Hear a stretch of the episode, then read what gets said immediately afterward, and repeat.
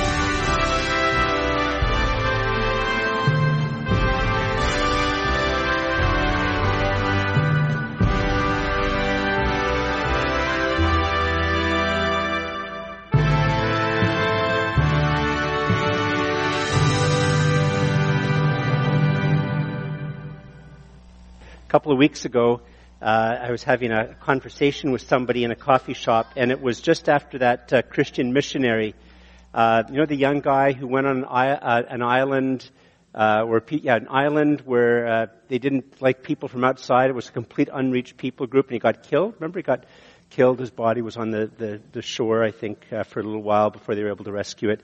And this friend of mine, whom I've talked to quite a few times, gay, sort of vaguely Jewish, and very, very secular, he was telling me he found himself completely and utterly gripped by the story of this missionary, this young guy.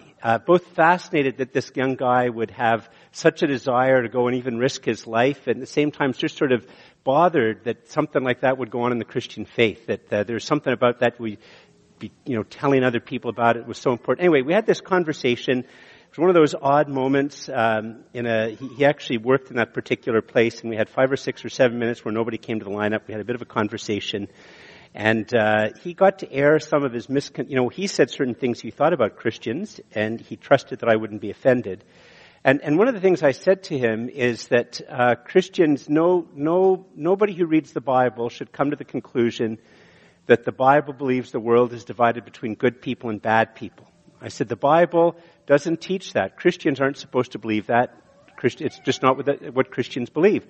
I said Christians believe that the line between good and evil goes right down every individual, that every human being, that we can do good things, but everything about us is touched by evil. And I said, so the gospel, I said to him, isn't about how to make bad people good. The Bible, the gospel, is how to make dead people alive. Jesus didn't come to make bad people good. Jesus came to make dead people alive.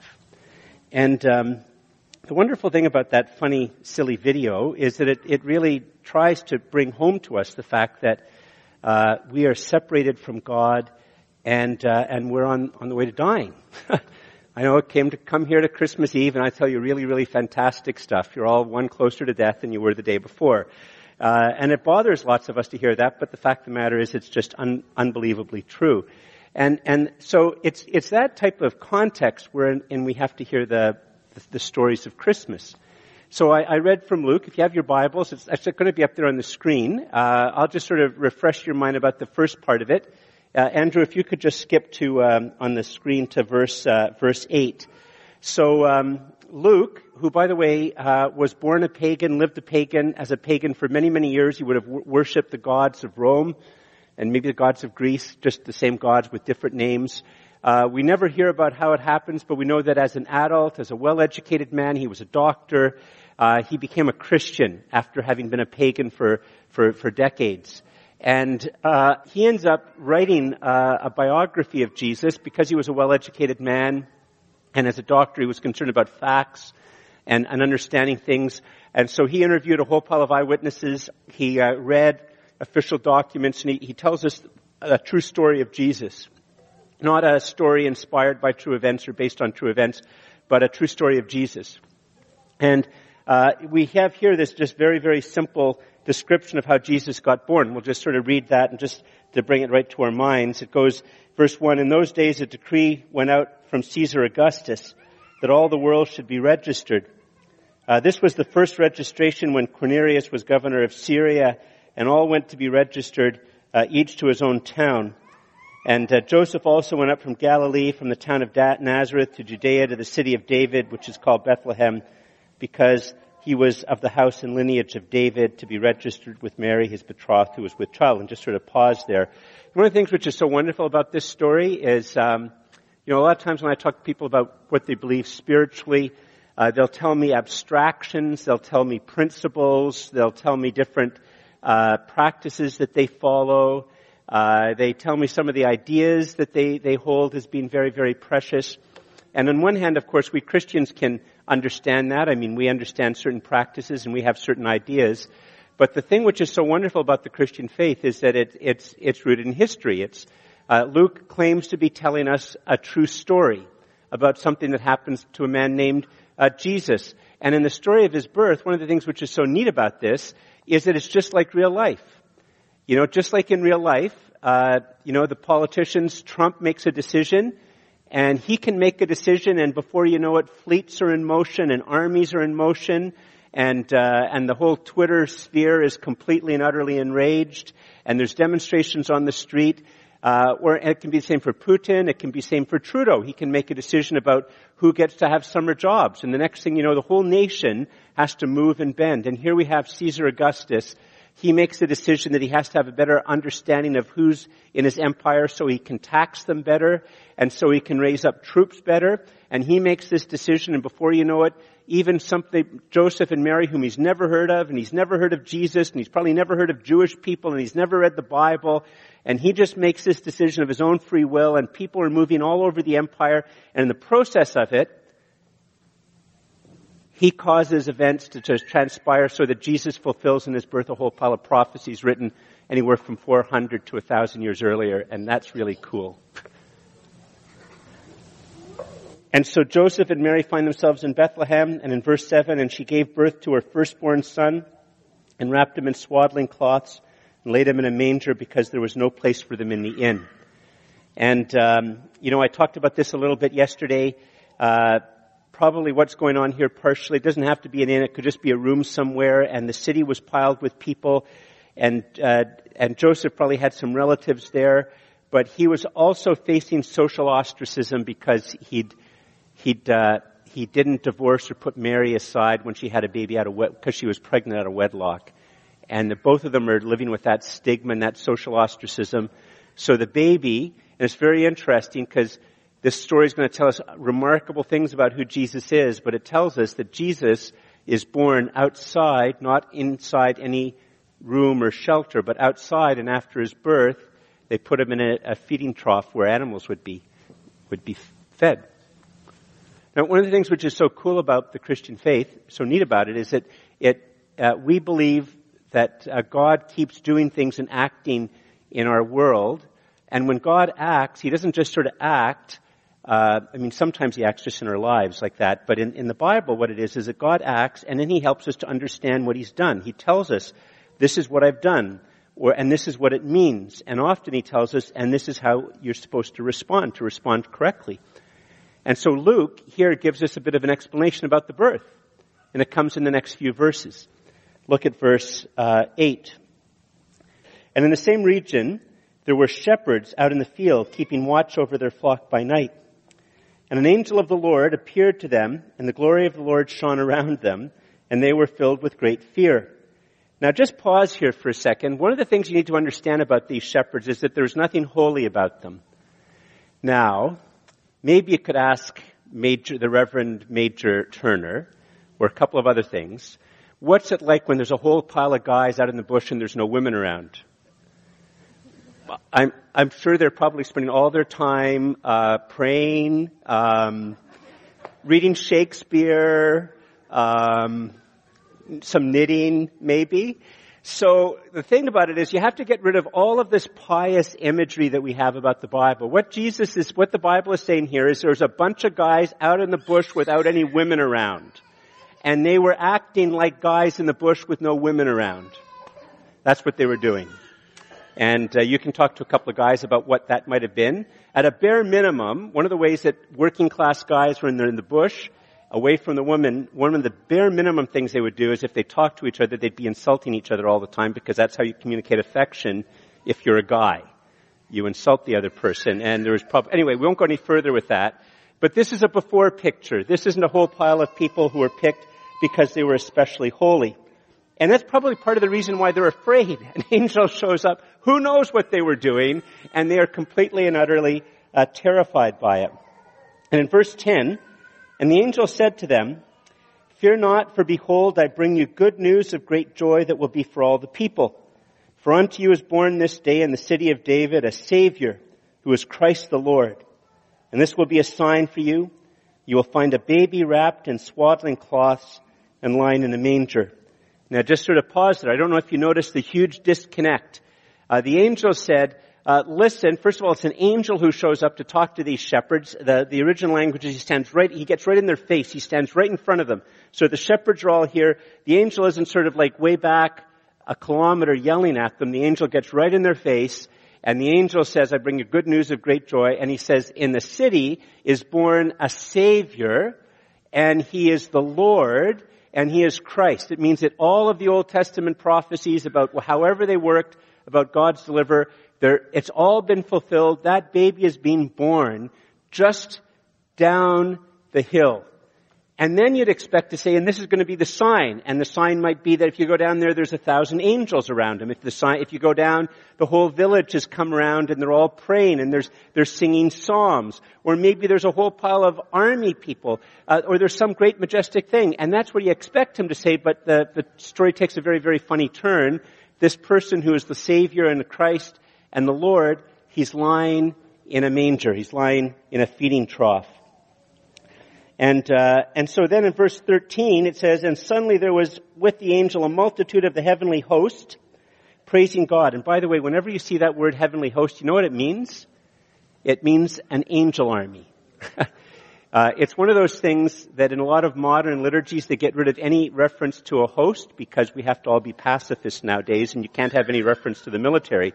But what is there, it's an angel army, and the angel army is singing. And what are they saying? Glory to God in the highest, and on earth peace among those with whom he is pleased. When the angels went away from them into heaven, the shepherds said to one another, let us go over to Bethlehem and see this thing that has happened, which the Lord has made known to us. And they went with haste and found Mary and Joseph and the babe lying in a manger. And when they saw it, they made known the saying that had been told them concerning this child. And all who heard it wondered at what the shepherds told them. So here's one of the things which is so cool about this, you know. When you have a remarkable event, you remember things. Some of you know I have 9 kids. So, I don't know, there's thousands of times you pushed a kid in a stroller. Like I had thousands of times where I did that. But there's one particular time I was pushing with my wife some of our kids in the stroller, and I always remember that particular event. Why do I remember that particular event? Because it happened, remember, I don't know how many years ago was it, when all of the eastern seaboard of Canada and the United States lost their power. I can't remember how long ago that was, but then everybody lost their power. You might remember that. And so we didn't have any power, and it was really, really, really dark in the city. It was very unusual because there's no electricity anywhere. And I remember we decided we'd go out for a walk. It was like a July night or something. We went out for a walk, pushing our little kids in the stroller. And I can't remember which one was in the stroller. But all of a sudden, he excitedly or she excitedly said, look, the power's come back on. And it was because a car was coming around the corner. And my child thought that because the car had lights on, it meant the power was coming back on. And I mean, that's a nothing story, but I always remember that. I always remember that because of the context of us having no power. And the thing which is so neat about this story is that in a sense Caesar Augustus organized and orchestrated a story so that 40 years later, 30 years later, when people are looking out eyewitnesses, they'd say, do you remember back when Caesar Augustus made us all go back to Bethlehem? And was there anything weird that happened that night? And people would all go, oh yeah! I could hardly get any sleep that night because a woman who was outside was giving birth to a baby and she kept screaming. Because babies, when they get born, it's not usually quiet, like without any drugs. It's like there's lots of screaming. And so probably for decades afterwards, you know, people might not remember all sorts of other births, but that birth they would remember. And because they would remember that birth and because they hadn't been able to have any sleep, there were probably lots of people coming down to see what was going on with the woman, and they would have seen the shepherds, and they would have heard all the things that the shepherds had to say. And it's one of the things which is remarkable about this story that makes it so believable that when Luke was going to look for eyewitnesses to find out what happened, he'd have all sorts of people who could remember because of that unique set of circumstances. Before we go any further, next video. So, just to sort of bring to a bit of a conclusion, what we hear in the Christmas story, what Christmas is all about. In secular Christmas, not that there's anything wrong with secular Christmas, it's not that there's anything wrong with Canadian Christmas, but Christian Christmas is something different. It emerges out of remembering and reconnecting and rejoicing in these foundational stories about the birth of Jesus. At the heart of this is, if you could put up the first point, Andrew, at the heart of this is Luke's story, is what the angels say the baby is. It's what the angels tell the shepherds who the baby is. And the angels say that when we hear good news from God. That's what the angels say. And the good news from God is that our Lord and Savior, Jesus Christ, is born. It's news that comes from God. It's news about who Jesus is. And it's news that all of the prophecies are fulfilled, that he is going to be the one who is going to save us. And it opens up this other thing that ultimately only God can save us. And so when it says that he is Lord, it has this double meaning. It means that he is to be Lord of our lives, but it also points to the fact that it's not just a human being who has been born, but that it is God, the Son of God himself, who has been born, who has come to save us. If we could see the next video, which is Silence and Fury, that will help bring this home. If you could put up the next point. One of the things which is so remarkable about this story is not just that God himself comes and is born in a stable, not just that he is the one who's going to save us, not just that he is the one who is Lord, not just that he is the one who is keeping, God is showing that God has kept all of his promises to send a Savior and deliverer. But hidden in this story, and a part that often gives us lots of trouble, is this other idea that everything about what God is doing in the person of Jesus is all grace. We hear good news from God. Our faith in him is all grace from beginning to end and every moment in between. It's all grace. And it comes in this odd part of the angel song, which often troubles people, but it shouldn't trouble you because what it's saying is exactly what I have up there. It says in the song of the angels, "Glory to God in the highest, and on earth peace among those with whom he is pleased." And the message is that because of the birth of this baby, there is going to be a means that God has provided whereby human beings can once again be at peace with God. We've been at enmity with God. We have been enemies of God. God himself is doing something to make peace with himself. And it says, on those whom he has favor and whom he has blessing. And the wonderful thing is this news all comes to shepherds. They're once again a group of guys out in the bush without the women, not doing holy things probably. And the message comes to them. And this is the wonderful thing. It's out of God's grace that you hear about Jesus. It's out of God's grace that you turn your heart to him. When you turn your heart to him, what he gives you is grace, which is unmerited kindness. And what it is, and so at every point in time, it's not as if you have to live a good life and finally God will show you grace. It's not as if you have to be successful. It's not as if you have to be a winner. It's not as if you have to be beautiful. It's not as if you have to be just anything like that. You can be broken. You can be anything. And that God comes to you with unmerited kindness that you might turn to him. And when you turn to him, you only receive unmerited kindness. And when you walk with Jesus, all you ever receive from him is unmerited kindness and mercy.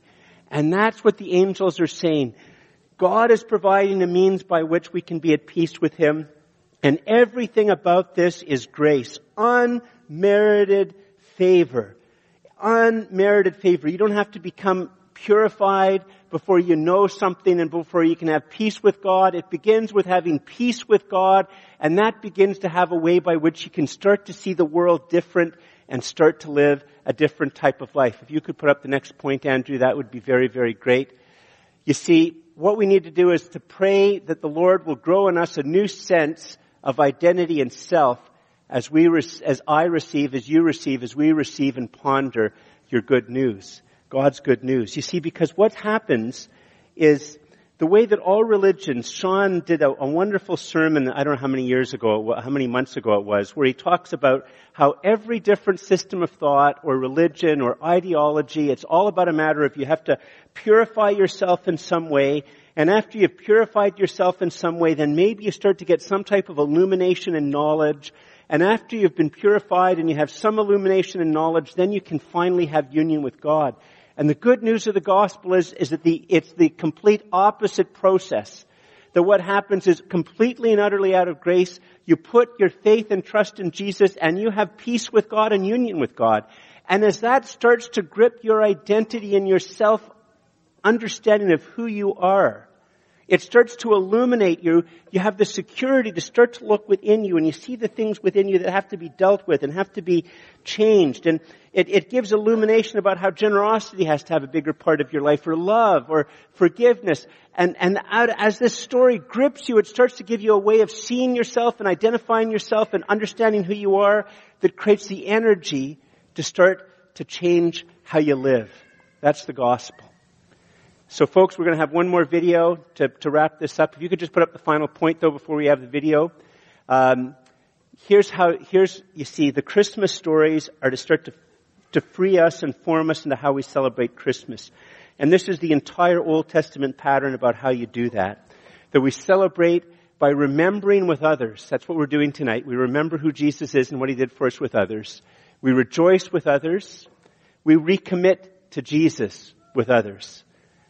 Well, and then most of us will do this either tonight or tomorrow. We feast, hopefully with others. Make sure you invite others along. And that's what we do. We come together to remember Jesus. And as we remember Jesus, we get more and more gripped by it and it starts to form us. This wonderful video, which we'll have in closing, it's just a wonderful telling of the Christmas story. And it's a wonderful testimony of a person who just realized that even though she was a Christian, she was finding her identity and sense of worth in all the wrong places, and she needs to be, once again, just gripped by the gospel. We'll see with this, and then we'll close in prayer.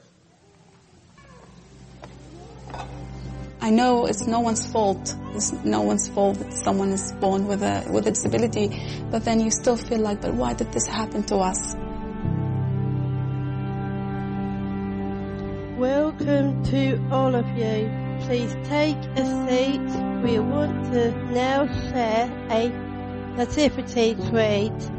This story of Christmas, we tell it in rhyme.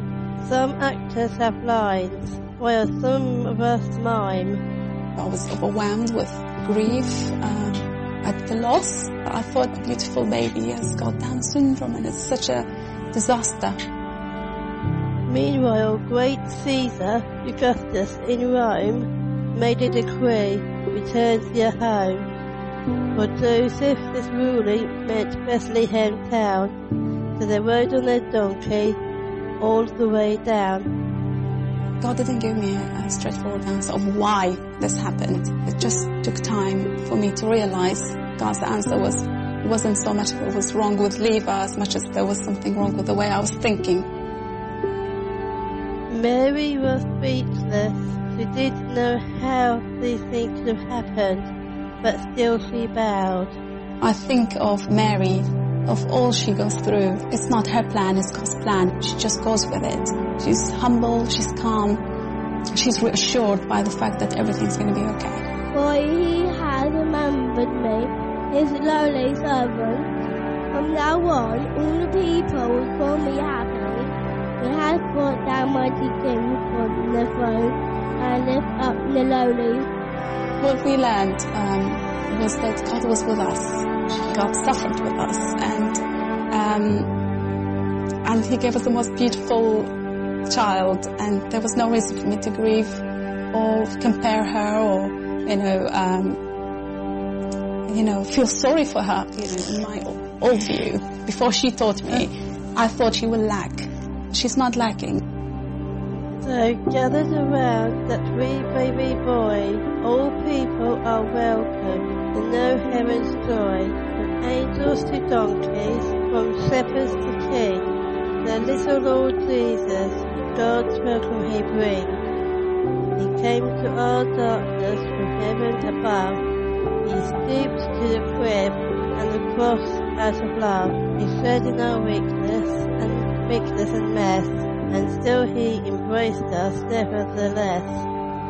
If you're feeling rejected, excluded, a stranger, remember the one who came down to the manger.